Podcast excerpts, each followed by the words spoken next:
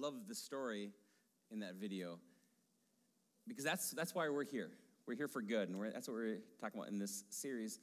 We're here for a purpose, we're here for a reason. And we don't know the impact that our life can have on someone else.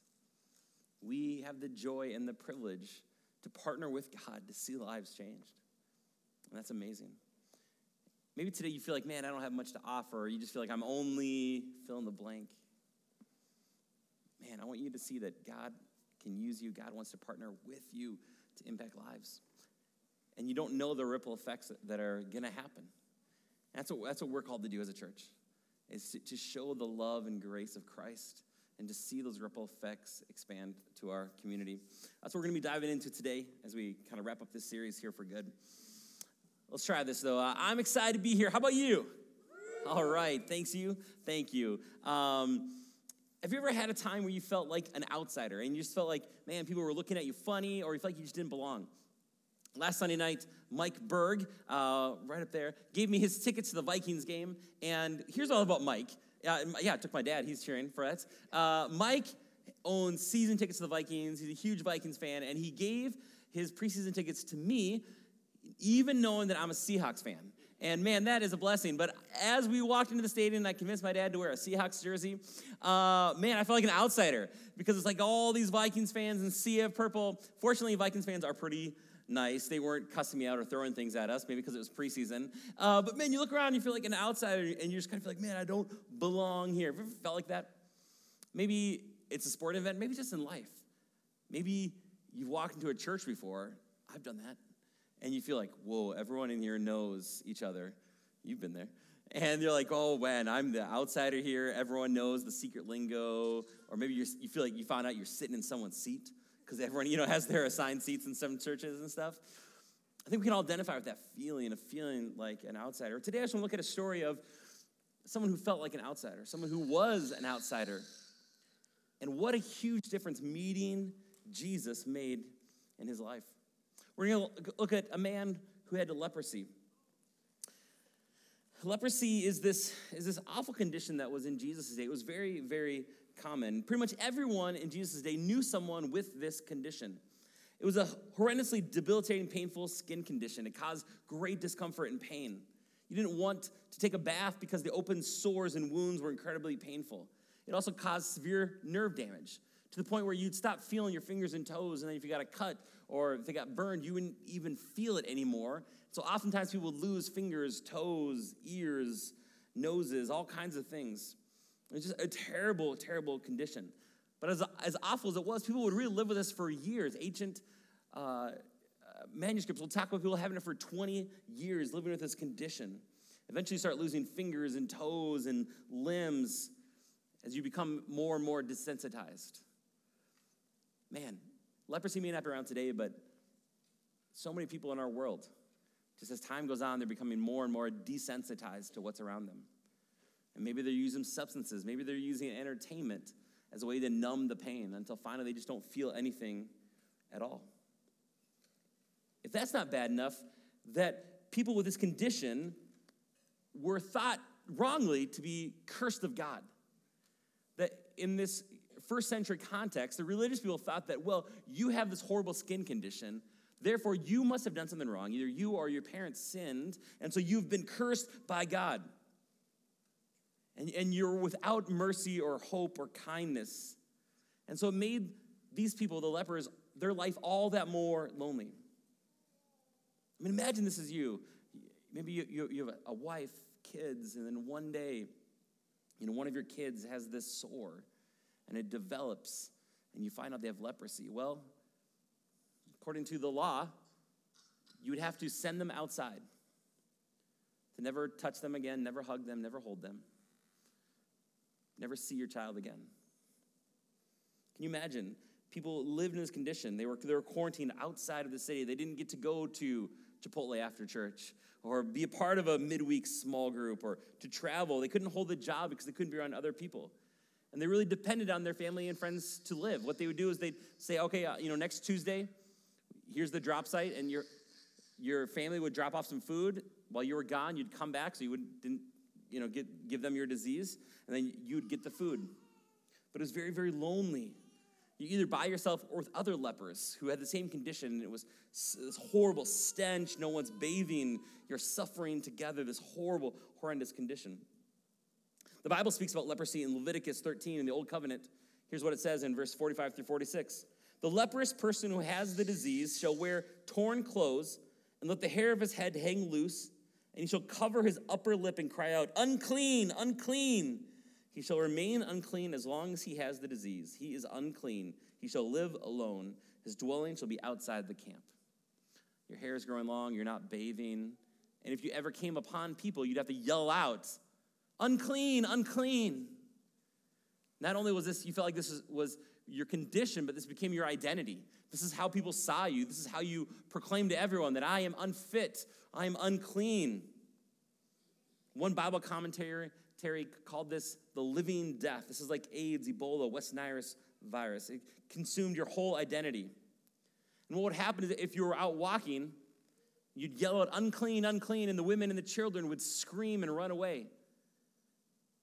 And some scholars say that even religious people, pastors like me, would keep rocks in their pockets. So if they saw a leper, they'd throw them, the rocks at the people, to drive them away like a wild dog. That's their condition. I want you to feel devastated for these people. They're lost, they're broken, they're without hope. Their identities that they're unclean, that, that they are no good, that they are worthless. Their lives are destroyed. They are living without any hope, any cure. Now, knowing that, let's look at what does Jesus do? In Luke chapter 5, we spend a whole year in the book of Luke. And Dr. Luke is our, is our author, and he carefully investigated all these claims just a few years after Jesus rose from the dead and ascended back into heaven. And here's what he writes in chapter 5, verse 12. He says, While he was in one of the cities, Jesus, there came a man full of leprosy. Now, this in itself is unusual because lepers weren't allowed inside the city. They, that's where they come in, but, but he's coming into the city where he's not supposed to. He could be killed for this. But wh- why? Why would he do that? Because he's desperate. If you're taking notes, I want to write this down that desperate people are drawn to Jesus. The desperate people are drawn to Jesus. People that have no hope, people that have lost it all. We see again and again throughout the gospel, they were drawn to Jesus. There's something wrong today that so many of our churches repel desperate people, people that feel unclean and broken. Because when Jesus was around, the, those were the kind of people that were drawn to him, people that were notorious sinners, people that no one else wanted to be around. We talked last week about saying, man, the best compliment slash insult we could ever get is people would say, hey, they let anyone in that church.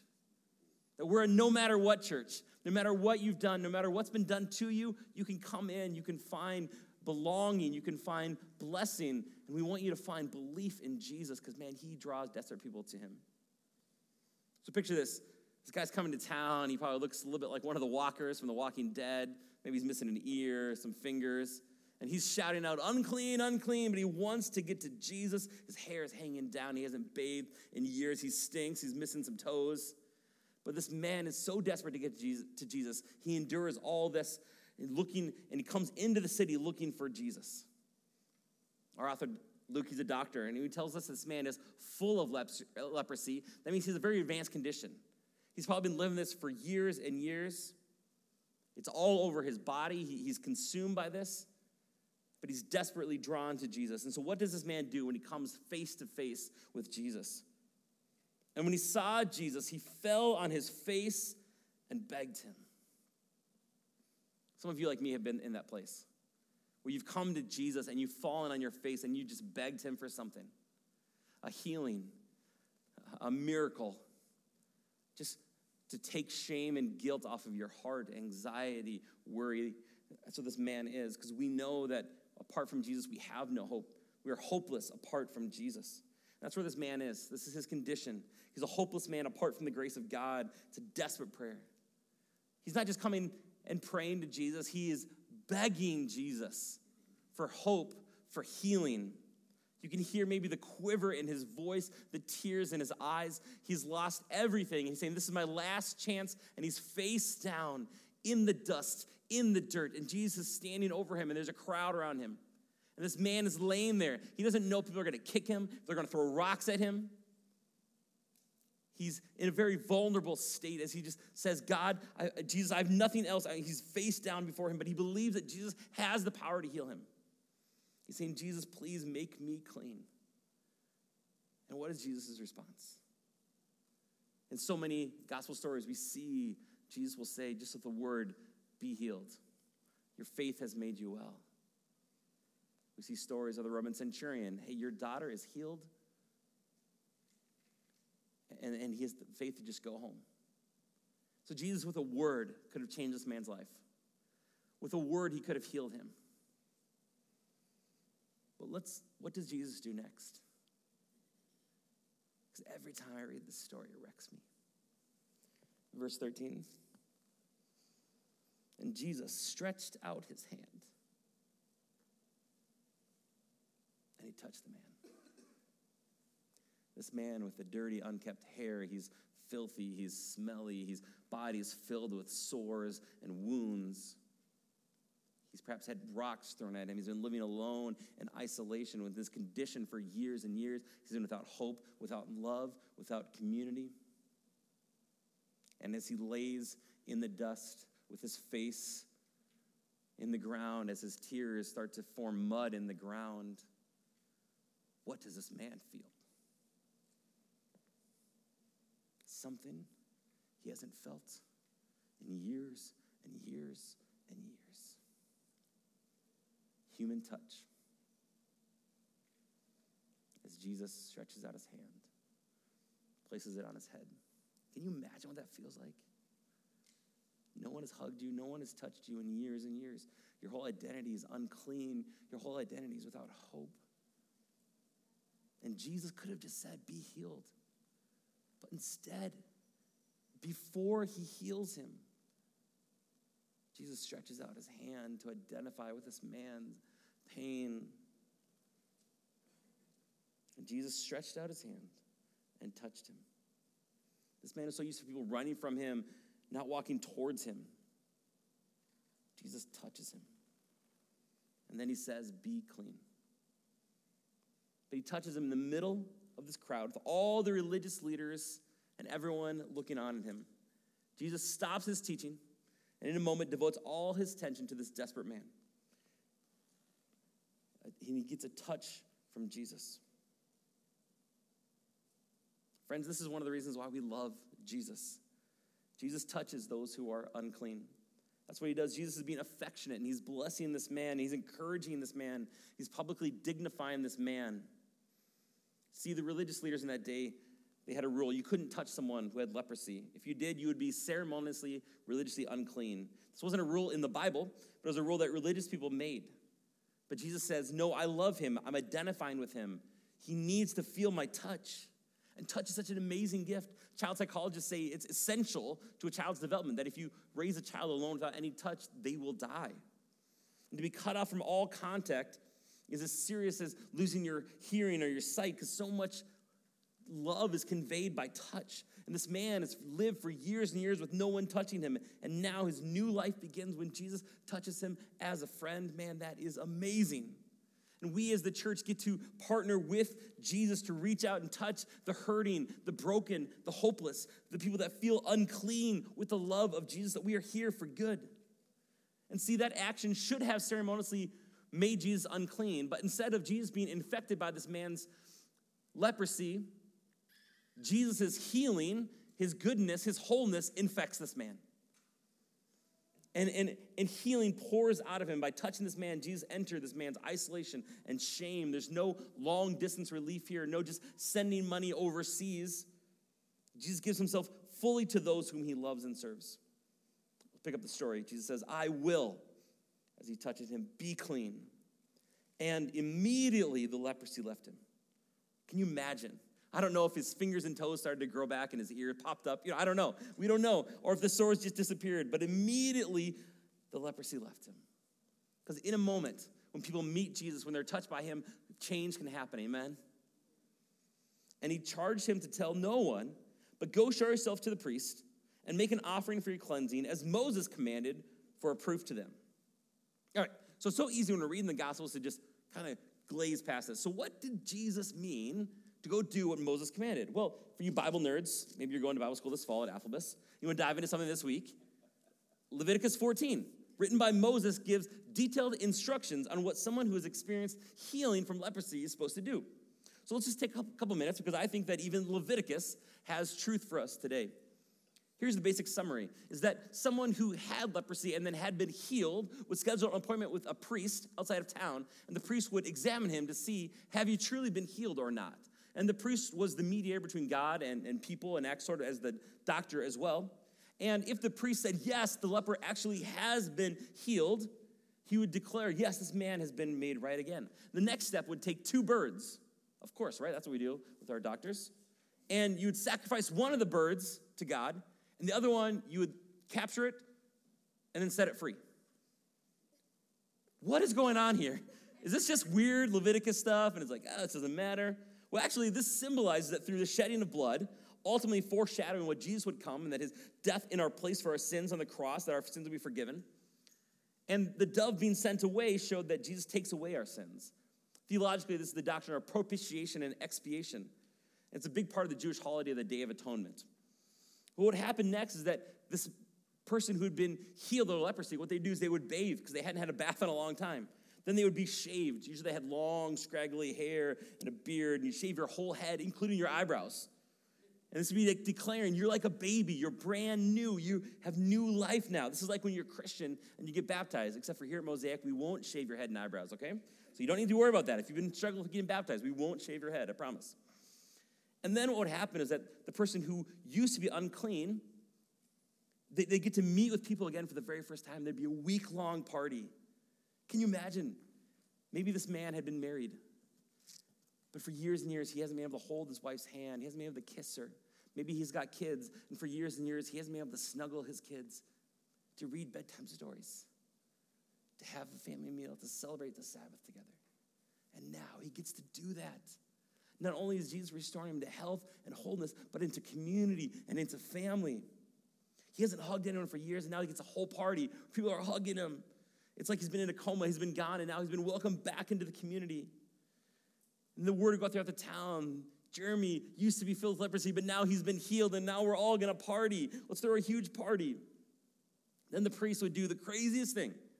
You can read about Leviticus 14 later on this week if you want to do that for your devotional reading. The priest would take some of the blood from the bird that they had sacrificed, and then he'd place a dab of blood on the man's ear, the man's thumb, and the man's big toe. Seriously, what's going on here in Leviticus, right? Again, this is something we probably aren't going to do. Maybe we will when we get to Osseo. I don't know. We'll see. But why in the world do the priests do this? Maybe just because, again, the Old Testament is weird. Or maybe it symbolizes something deeper that's relevant to our world just as much as it was two and a half thousand years ago. Well, in some studying, here's what I found the priest does this to symbolize you've been healed, you now belong to God. And they dab blood on his ear and he said, You belong to God, listen to him. And he put a dab of blood on his thumb. You belong to God now, serve him. A dab of blood on his big toe. You belong to God. Walk in his ways. Man, I think that's awesome. That's what our life is like in Christ. As his blood on the cross paid for us, we now belong to God. And so now we say, You belong to God, listen to him. You belong to God, serve him. You belong to God, walk in his ways you belong to God, follow him. See, Jesus wanted to cure this man, but he also wanted him to rejoin his family, his village, his community as a full accepted member. Some of you, you hear this story and you identify with the leper. And maybe you walked in and you're carrying some secret shame, guilt. Maybe you feel like you need to yell out, unclean, unclean. Depression, depression, anxiety sinner. But see, through what Jesus did on the cross, in the same way that they would take that bird and they would let the bird fly away, Jesus takes your sin and your guilt and your shame and your anxiety and your worry and all those things, and he takes it away. The doctrine of expiation. That those things that happened to you, that was not your fault. Those things that you did, those bad choices you made, they no longer define you. In the same way, this man was no longer a leper, that no longer was his identity. In Christ, you are not an addict. In Christ, you are not an adulterer. In Christ, you are not a glutton. Whatever that word is that you associate with yourself. Jesus died so that that could be just removed from you and taken away. And no longer is it your identity. Your identity now is that you are made clean and right and you have new life in Christ. In Christ, you're clean. And Jesus says, You belong to me. Listen, you belong to me. Serve. You belong to me. Follow. Your identity has been changed. For those of us who have been touched by Jesus, we're invited to partner with him. We get to serve together and introduce those in our world who feel unclean, who feel without hope, who feel like their identity is, is, is the things that they've done. And we get to say, No, let me introduce you to this man, Jesus, who was both God and man. He came and he bore our sin and guilt and shame. And because of that, he died on the cross for the sin that we could not pay. And now he carries away in this great exchange all your guilt and shame and all the bad things that you have done. And you can find forgiveness, and you can find grace and peace in your life for the very first time. And not only that, you are invited into a community, into a family, a family of God. To say that you are not alone, we are together in this and we want to invite more and more people into this family so they can experience the love and the grace of Jesus. That's why we're here. We're here to do good. We're here to be the hands and the feet of Jesus as we love, as we serve our city. In two weeks, we're in some ways relaunching, we're saying. We're, we're kind of calling this Mosaic 2.0. As we, as we approach our fourth birthday, it's time to just step up and we're making some changes. And man, we encourage you, hey, be a part of this. Would you partner with us as we say, man, we are here for good? Because as we look around, so many people struggling with secret shame, secret addiction, just saying there's got to be more. I just don't feel like I have purpose. I don't feel like I have passion. So we're in this 21 days of prayer. We've been saying, hey, can you intentionally pray? Pray for your family, pray for your community, pray for your church, and ask God, how, how can you be used by God to make a difference? We say, we belong to God, let's listen to Him. We're spend time asking God to speak through us. We belong to God, let's, let's serve, let's use our hands for Him to make a difference. One of the things I'm excited about is, as we plan for our fall is in November, we're not going to have a Sunday service on November 10th. Instead, we're going to go out and serve our community. We're going to go make a tangible difference as we use our hands. Some of you guys who don't like singing or working in kids' ministry, like, finally, I can use my tools and make a difference.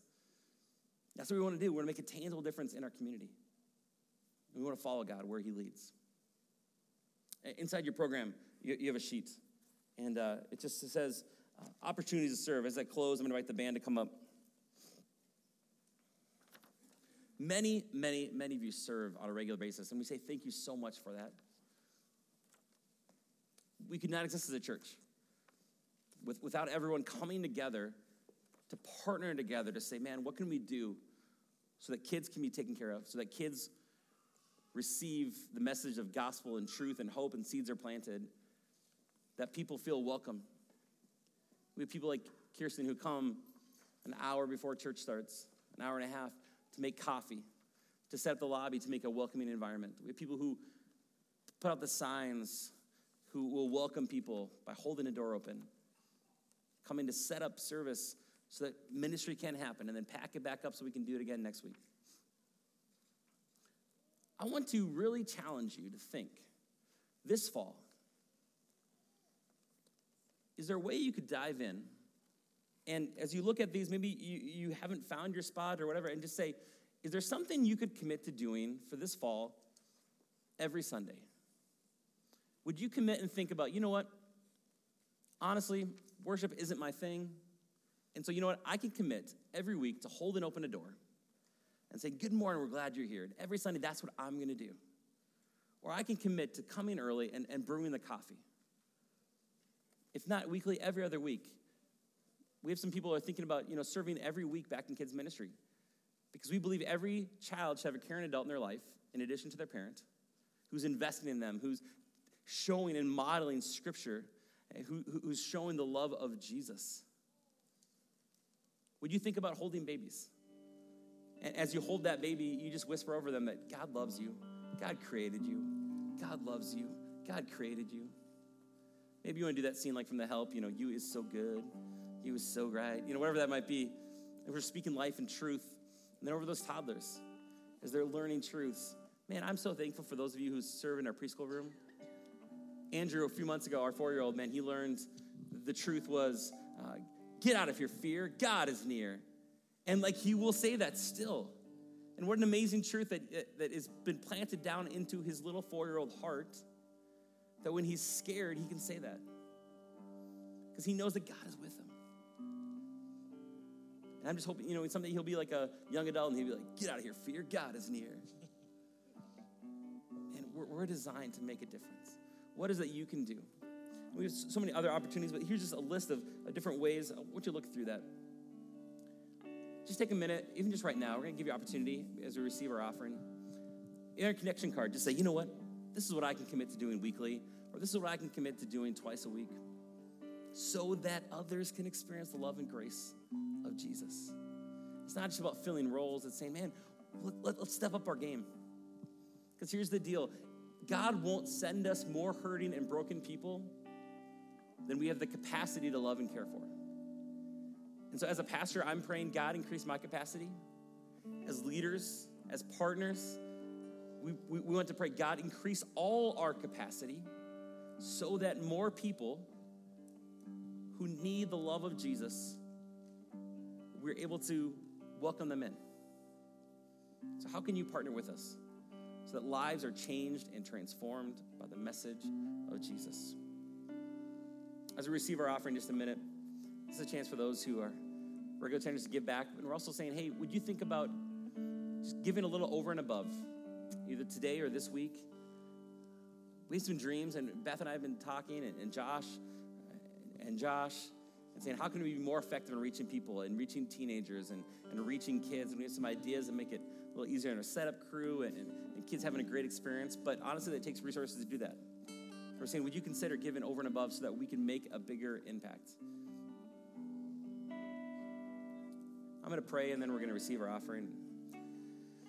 God, thank you. You are here.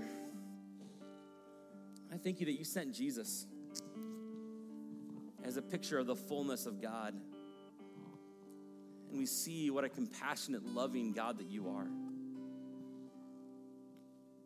That you reach out and touch the untouchables.